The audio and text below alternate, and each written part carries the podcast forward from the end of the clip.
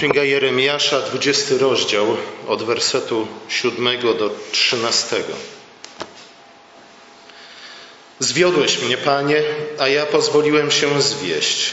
Pokonałeś mnie i zwyciężyłeś. Stałem się pośmiewiskiem każdego dnia, wszyscy drwią ze mnie. I za każdym razem, gdy mówię, muszę krzyczeć. Wołam przemoc i zniszczenie ponieważ słowo Pana stało się dla mnie zniewagą i szyderstwem każdego dnia. Powiedziałem więc, nie wspomnę o nim, ani nie będę już mówił więcej w jego imieniu. Wtedy to stało się w moim sercu jakby ogień płonący, zamknięty w moich kościach. Starałem się przetrzymać, lecz nie mogłem, gdyż słyszałem oszczerstwa wielu. Strach dookoła, donieście, donieśmy na niego Niech ci wszyscy, którzy są wobec mnie przyjaźni, wypatrują mego potknięcia. Może da się przekonać.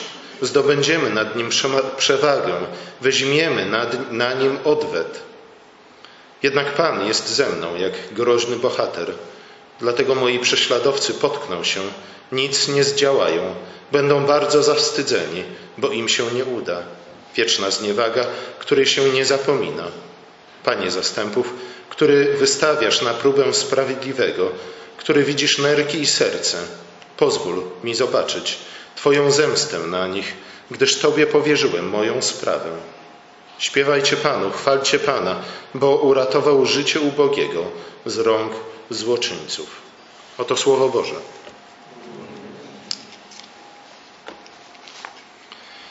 Kiedy Bóg powołał Jeremiasza na proroka, wtedy powiedział mu: Patrz, Ustanawiam Cię dziś nad narodami, nad królestwami, aby wykorzeniać i burzyć, wytracać i rozwalać, budować i sadzić. Jachwe zwrócił się do mnie ze słowami: Co widzisz, Jeremiaszu? Odpowiedziałem: Widzę gałązkę migdałowca czujki. A Jachwe mi odrzekł: Dobrze widziałeś, albowiem ja czuwam nad słowem moim, aby je wypełnić. To było na początku Księgi Jeremiasza, teraz jesteśmy w 20 rozdziale i z grubsza 20 lat później. Po 20 latach głoszenia słowa, które Pan Bóg włożył w usta proroka, nikt się tym słowem za bardzo nie przejmuje. Juda, jej król, jej książęta nie nawracają się, ale dalej brną w swoim grzechu nie zmieniają swojego postępowania. Wygląda na to, że cała ta dwudziestoletnia służba proroka poszła na nic.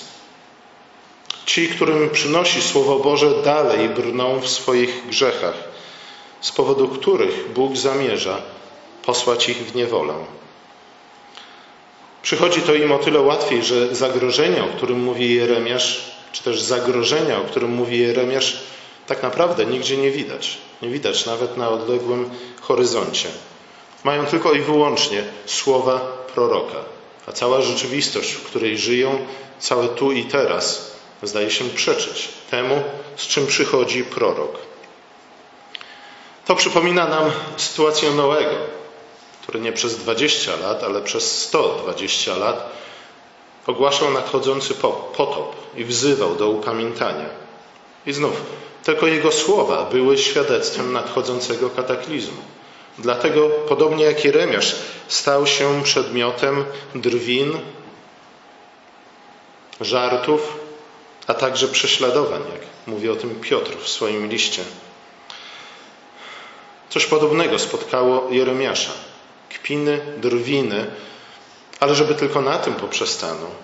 W końcu został aresztowany, został poddany chłoście, wtrącony do lochu. Uznano go za wroga publicznego numer jeden, za zdrajcę stanu, za wichrzyciela, za tego, który psuje morale narodu. Co jeszcze mogło go spotkać? I w tym momencie Jeremiasz przeżywa chwilę kryzysu. Moglibyśmy powiedzieć kryzysu wiary, zwątpienia, i to nie tylko ze względu na urągania, nie tylko ze względu na przemoc, z jaką się spotkał, ale także ze względu na przesłanie, jakie, z jakim Bóg go posłał. Jeremiasz streszcza treść swojego przesłania dwoma słowami: przemoc i zniszczenie. Są ludzie, którym największą radość przynosi e, ogłaszanie właśnie tych dwóch rzeczy przemocy i zniszczenia. Są typy, które są tak przejęte myśleniem apokaliptycznym, iż tak naprawdę tego oczekują i tego wyglądają. Ognia z nieba, który by wszystko pochłonął.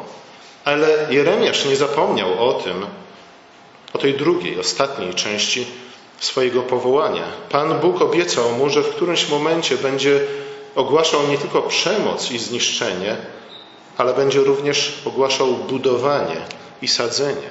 Na to jeszcze nie przyszedł czas. Po dwudziestu latach. Wszystko, co Jeremiasz ma do powiedzenia swoim rodakom, to przemoc i zniszczenie. Nadchodzą, są nieuchronne. Nie uciekniecie przed nimi. Ta wielka tragedia, którą zapowiadam, dokona się w waszym życiu. Tego doświadczycie. Choćbyście teraz, podobnie jak Niniwa, oblekli się w wory pokutne i siedli w popiele, to katastrofa i tak was dotknie.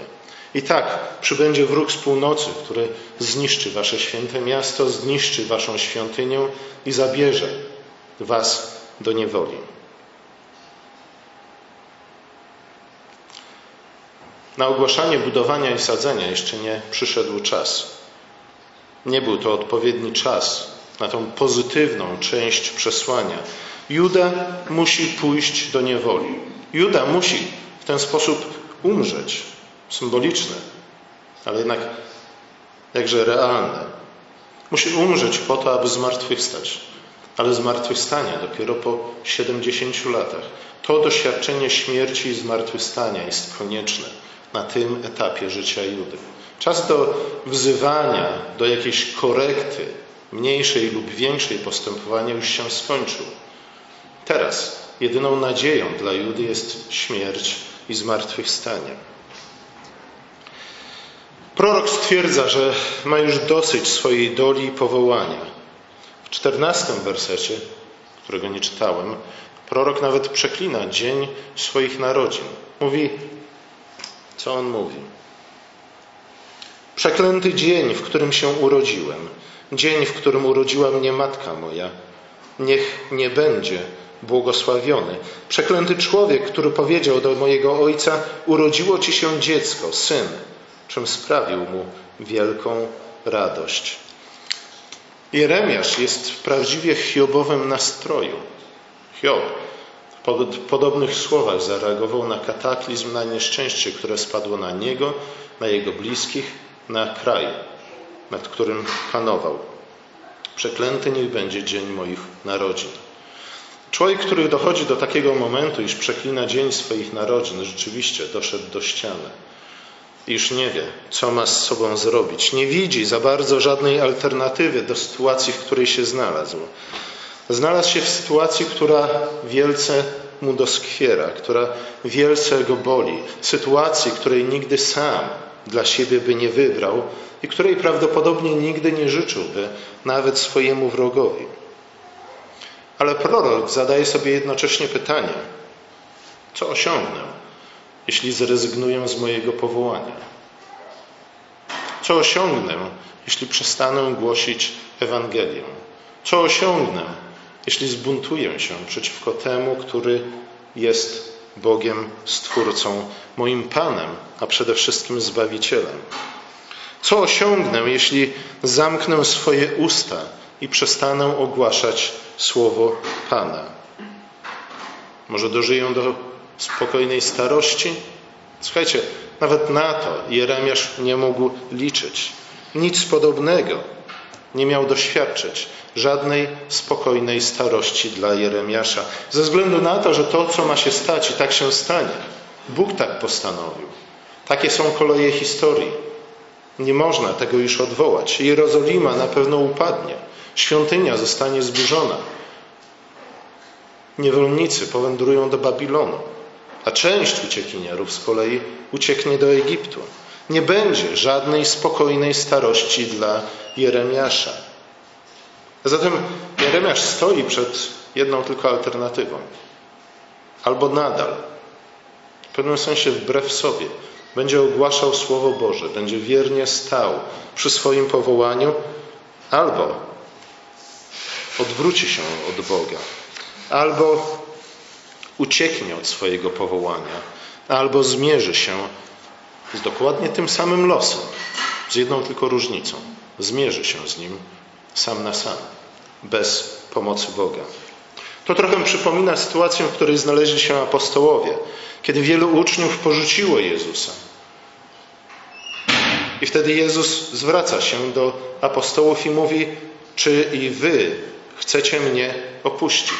Jesteśmy w szóstym rozdziale Ewangelii Jana, który jest bardzo ciekawy i o, którym, o który zahaczyliśmy niedawno. Najpierw bardzo wielu Żydów nawraca się do Jezusa, wyznaje wiarę w Jezusa, ale potem, kiedy Jezus zaczyna mówić o tym, że abyśmy żyli, aby osiągnęli, abyśmy osiągnęli życie wieczne, musimy spożywać Jego ciało i musimy pić Jego krew, Ludzie tak bardzo się tym gorszą. Ci, którzy przed chwilą uwierzyli w Niego, iż odchodzą od Niego.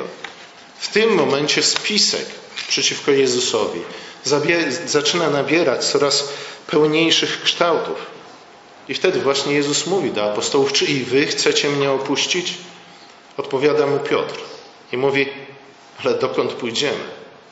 Słuchajcie, czasami jest to jedyne i ostatnie pytanie, które powinniśmy sobie zadać w momencie kryzysu. Ale dokąd pójdziemy? Ty masz słowa życia wiecznego. Nikt inny nie ma słów życia wiecznego. Dokąd pójdziemy? Życie z Jezusem nie zawsze jest sielanką, a tak naprawdę zazwyczaj nią, nią, ją nie jest. E, życie z Jezusem nie zawsze jest beztroskim hasaniem w słoneczny dzień, pierwszy ciepły, prawdziwy dzień wiosny, gdzieś po zielonej łące, w towarzystwie różowych jednorożców. Nie? Chociaż bardzo wielu chrześcijan dokładnie tak sobie wyobraża życie z Jezusem. Bardzo wielu chrześcijan, bardzo wielu ludzi nawraca się do Jezusa, ponieważ w ten sposób sprzedajemy im Ewangelię, prezentujemy im Ewangelię. Jesteśmy tak naprawdę niewiele różni od sprzedawców odkurzaczy. Kupisz ten odkurzacz i Twoje życie nabierze naprawdę tęczowych barw. Żadna milba, żadna, żadna pleśń, nic Ciebie już nie, za, nie zaatakuje. Nie? Żaden kurz, niczego. Będziesz zdrowy, piękny, bogaty, będziesz żył niemalże wiecznie. Niestety bardzo wielu chrześcijan głoszących Ewangelię zachowuje się dokładnie w ten sposób. Po prostu wciskają ludziom kit. Nie, żebym miał coś przeciwko sprzedawcom odkurzaczy, ale kiedyś byłem na takiej prezentacji. Być może to jest zbyt dalekie, y, że tak powiem, uogólnienie, że wszyscy są dokładnie tacy, ale ten, którego spotkałem, był taki. Przypominał ewangelistę chrześcijańskiego, przedstawiając naprawdę świetlaną przyszłość jeśli tylko kupisz ten odkurzacz. W podobny sposób niestety my się często zachowujemy, obiecując ludziom gruszki na wierzbie, mówiąc im, że słuchaj, Jezus jest odpowiedzią na wszystkie Twoje problemy i jest tą odpowiedzią już tu i teraz. Przyjmij Go do swojego serca, a nic złego Ci się nie stanie. Jesteśmy jak szatan kuszący Jezusa, mówiący skocz z najwyższej świątyni w mieście, a Bóg pośle anioły, aby Ciebie uchronić, abyś nie zranił sobie stopy o kamień. Nie jesteśmy jak diabeł, który przychodzi i mówi: Słuchaj, jesteś głodny, módl się. I mocą ducha zamienisz kamienie w chleb. Chcesz, chcesz zmienić coś na lepsze w tym świecie? Już, teraz, idź i mów, jak Nasi politycy mają urządzić nam nasze życie i nasz kraj. W końcu jesteś synem Bożym. Masz do tego prawo, aby wymagać od nich posłuszeństwa, absolutnie nic nie wyjaśniając, co i jak ma się stać, aby życie stało się lepsze. Słuchajcie, ale Pismo Święte, jeśli tylko bierzemy je poważnie, nic podobnego nam nie obiecuje. Nawet ten fragment, który dzisiaj czytaliśmy o życiu Eliasza, Jeden z najpotężniejszych proroków, jacy kiedykolwiek chodzili po ziemi. I co? Miał podobny moment zwątpienia. do tej chwili, która jest opisana z życia Jeremiasza w 20 rozdziale.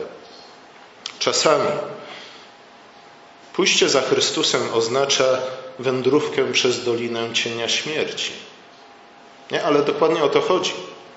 Przez tą dolinę cienia śmierci i tak pójdziemy, niezależnie od tego, jakie marzenia czy jakie wyobrażenia sobie wkładamy w nasze własne umysły i serca na temat naszej przyszłości.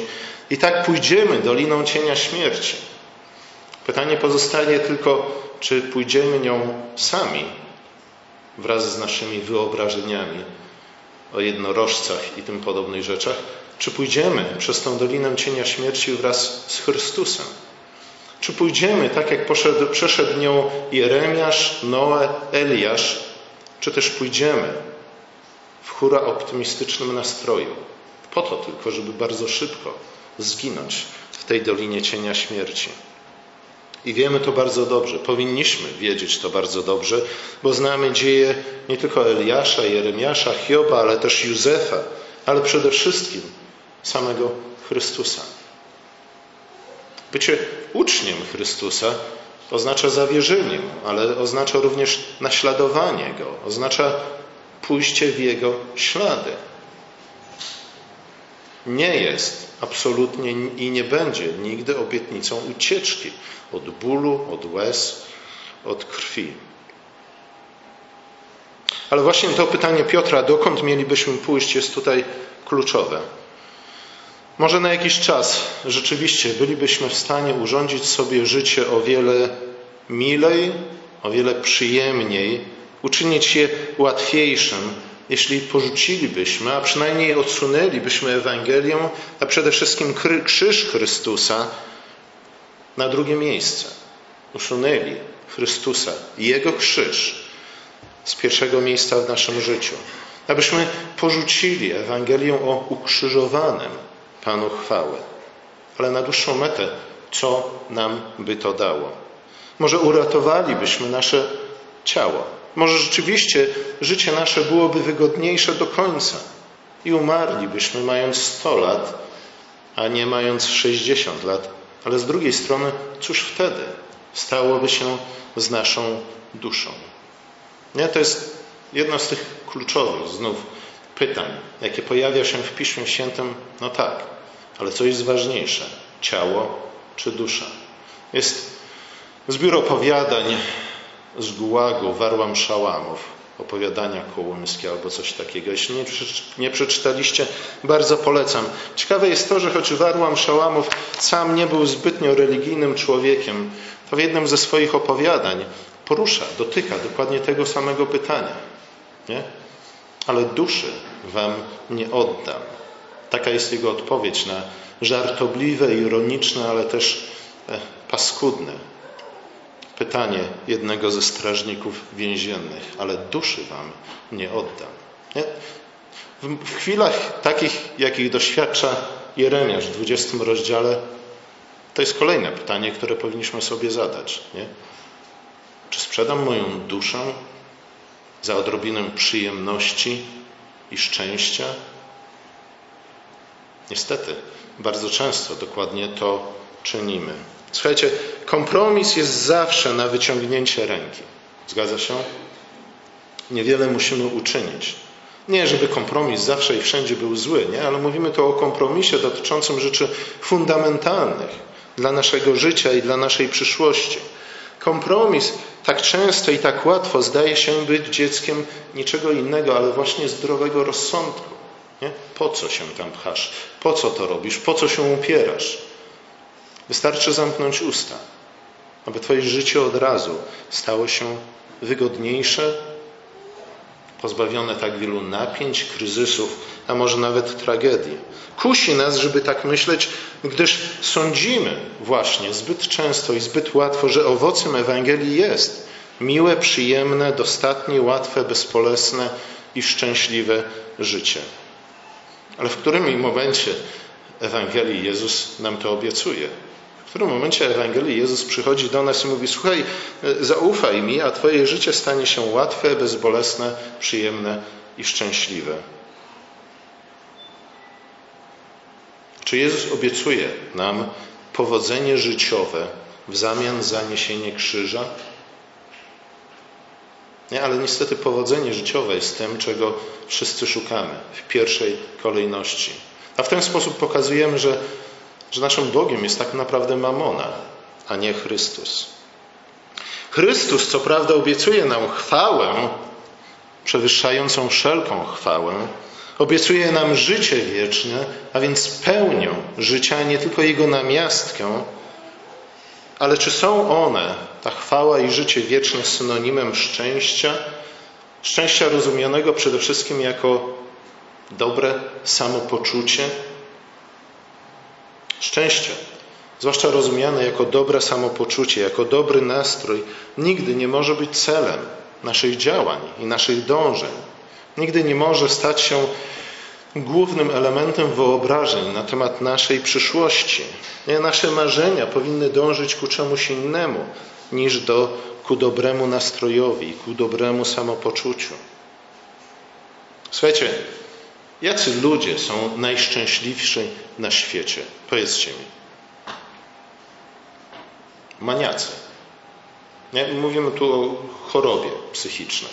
Maniacy są generalnie rzecz biorąc ludźmi najszczęśliwszymi na świecie. E, przynajmniej w pewnych fazach swojego życia. E, kiedy wszystko dla nich jest cudowne i wspaniałe, nie? kiedy ekscytują się wszystkim, kiedy tryskają radością. My niestety często dokładnie taki obraz chrześcijaństwa, czy chrześcijanina, dobrego chrześcijanina pielęgnujemy. Nie? Że dobry chrześcijanin to jest, to jest taki, który zawsze tryska radością. Słuchajcie, nie, to jest maniak, a nie dobry chrześcijanin. W swoim optymizmie, hura optymizmie, maniak działa impulsywnie. Nie? Ze względu na to, że dla niego nie ma żadnych barier, nie ma żadnych ograniczeń, wszystko jest dla niego możliwe. Ale działa impulsywnie tylko po to, aby po jakimś czasie popaść w depresję. Z powodu tych wszystkich tarapatów i kłopotów, w jakie się wpakował, z powodu swojego hiperoptymizmu, z powodu swojego działania, w którym utracił kompletnie kontakt z rzeczywistością.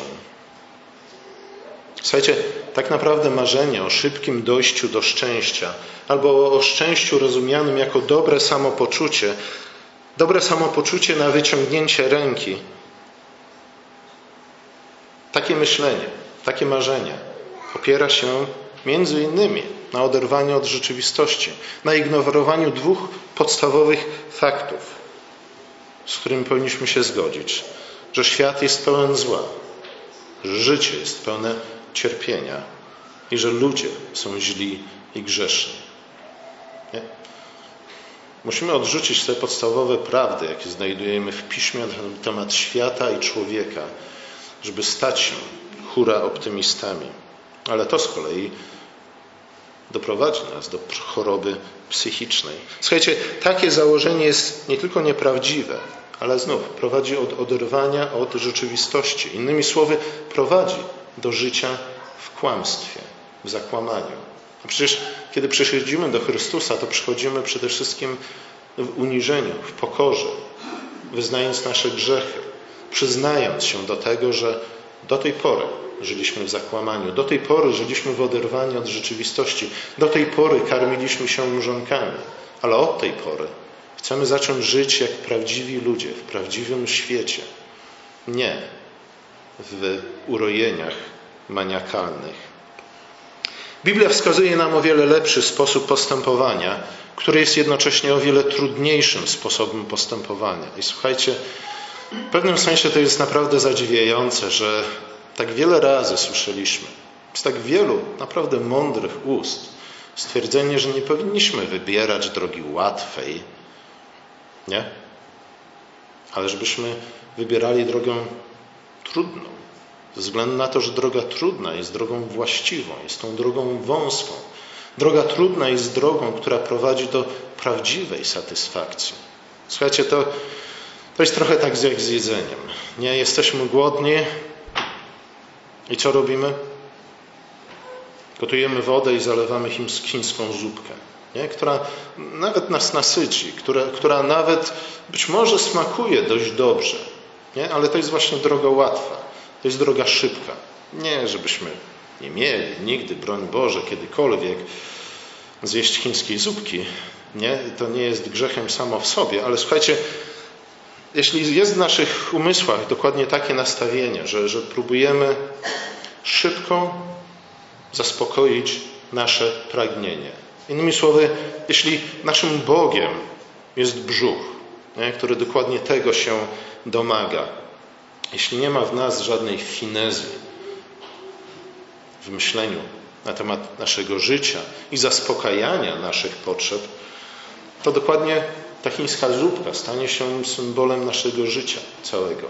Szybko, tu i teraz, natychmiast. Dobre samopoczucie. Będziemy uciekać przed tym, tym wszystkim, co jest trudne, co wymaga znoju, co wymaga cierpliwości, co wymaga kompetencji, a nie tylko giętkiego języka. Nie? Ale droga trudna jest jedyną drogą, która tak naprawdę przynosi prawdziwą i trwałą satysfakcję. Nie? Jeśli już trzymamy się tego przykładu chińskiej zupki, co byśmy znaleźli po drugiej stronie? Nie? Znaleźli, znaleźlibyśmy potrawę, którą gotujemy bardzo rzadko, ze względu na to, że co? Nie ze względu na to, że jest droga, ale ze względu na to, że ona wymaga wiele pracy, wiele wysiłku. Ona wymaga kompetencji, ona wymaga tego, żebyśmy nie wykonali dwóch prostych czynności już usatysfakcjonowali nasze pragnienia. Nie, ona wymaga wysiłku, ale potem, słuchajcie, to doświadczenie spożywania takiego posiłku kompletnie jest inne, odmienne, na innym poziomie i innego charakteru niż zaspokojenie głodu, a nawet pragnienia dobrego, ostrego smaku przy pomocy chińskiej zupki. I do tego Bóg nas wzywa. Nie? Wzywa nas do tego, żebyśmy w chwilach zwątpienia, w chwilach zniechęcenia, ale również być może w chwilach hura optymizmu, nie? kiedy popadamy już w hura optymistyczną manię wydaje nam się, że nic nie jest dla nas niemożliwe, że możemy skoczyć z dachu świątyni i nic nam się nie stanie, żebyśmy właśnie wtedy zadali sobie to pytanie, nie? No dobrze, ale dokąd pójdziemy? No dobrze, ale go, dokąd nas to doprowadzi? No dobrze, ale czy rzeczywiście ciało jest ważniejsze od duszy? No dobrze, ale czy droga szeroka i droga łatwa jest droga, która jest w stanie dać nam jakąkolwiek rzeczywistą, trwałą, głęboką satysfakcję? Czy nie jest raczej drogą, która prowadzi nas do coraz większego oderwania się już nawet nie tylko od Boga i Jego słowa, ale wręcz od rzeczywistości, w której żyjemy?